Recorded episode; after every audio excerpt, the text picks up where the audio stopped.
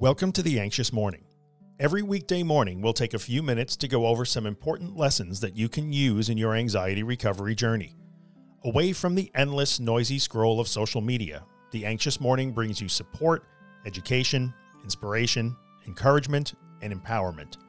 For more, visit us at theanxiousmorning.com. From time to time, I'll share some of the post-recovery tips I use in my daily life. I'm often asked what life after an anxiety disorder looks like, so I'm happy to share some of that with you here. One of the great lessons I learned in my recovery is that speed is an almost automatic response to anxiety, fear, and stress. As soon as I had an anxious thought or experienced a sensation in my body that scared me, I would start walking faster, talking faster, breathing faster, and generally acting like I had just been shot out of a cannon. Once I noticed this, I started to work on intentionally slowing down when I felt anxious. It took all kinds of work and lots of practice to break my speed habit. But over time, I did train myself to slow down when that wave of fear hit me. I would intentionally slow my breathing and move myself through space at what sometimes felt like a snail's pace. It wasn't, but it did feel that way to my anxious brain. This worked quite well for me. Learning to slow down when I was anxious, afraid, or even in a panic became a key component in my new default response to anxiety and panic. When I went slower, I told my amygdala that everything was okay. Over time, it started to get the message. Slowing down helped turn giant panic attacks into smaller panic attacks. It helped turn long periods of intense anxiety into shorter periods of more tolerable anxiety. Slowing down was a good idea.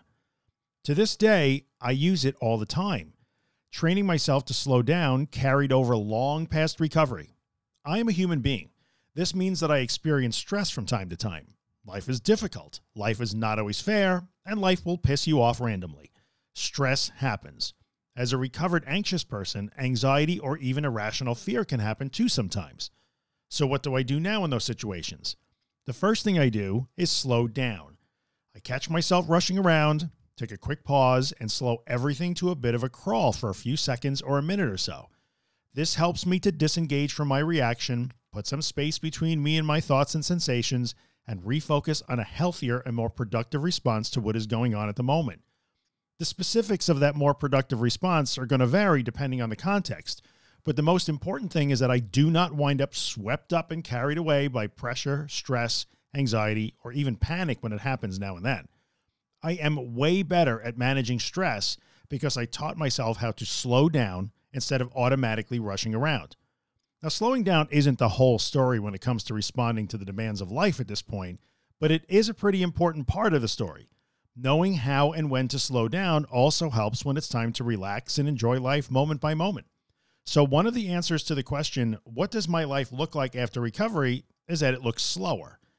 Not all the time, but certainly when appropriate. Learn to slow down. It will matter in recovery, and it will be helpful long after you've stopped needing to read these emails. I feel so strongly about this idea that I even wrote a book about it. You can check out that book, 7% Slower, on my website.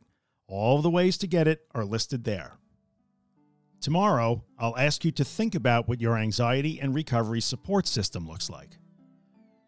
Hey, if you're enjoying the podcast and you'd like to get a copy of it delivered every morning into your email inbox, including a full-text transcription, head on over to theanxiousmorning.email and sign up for the newsletter.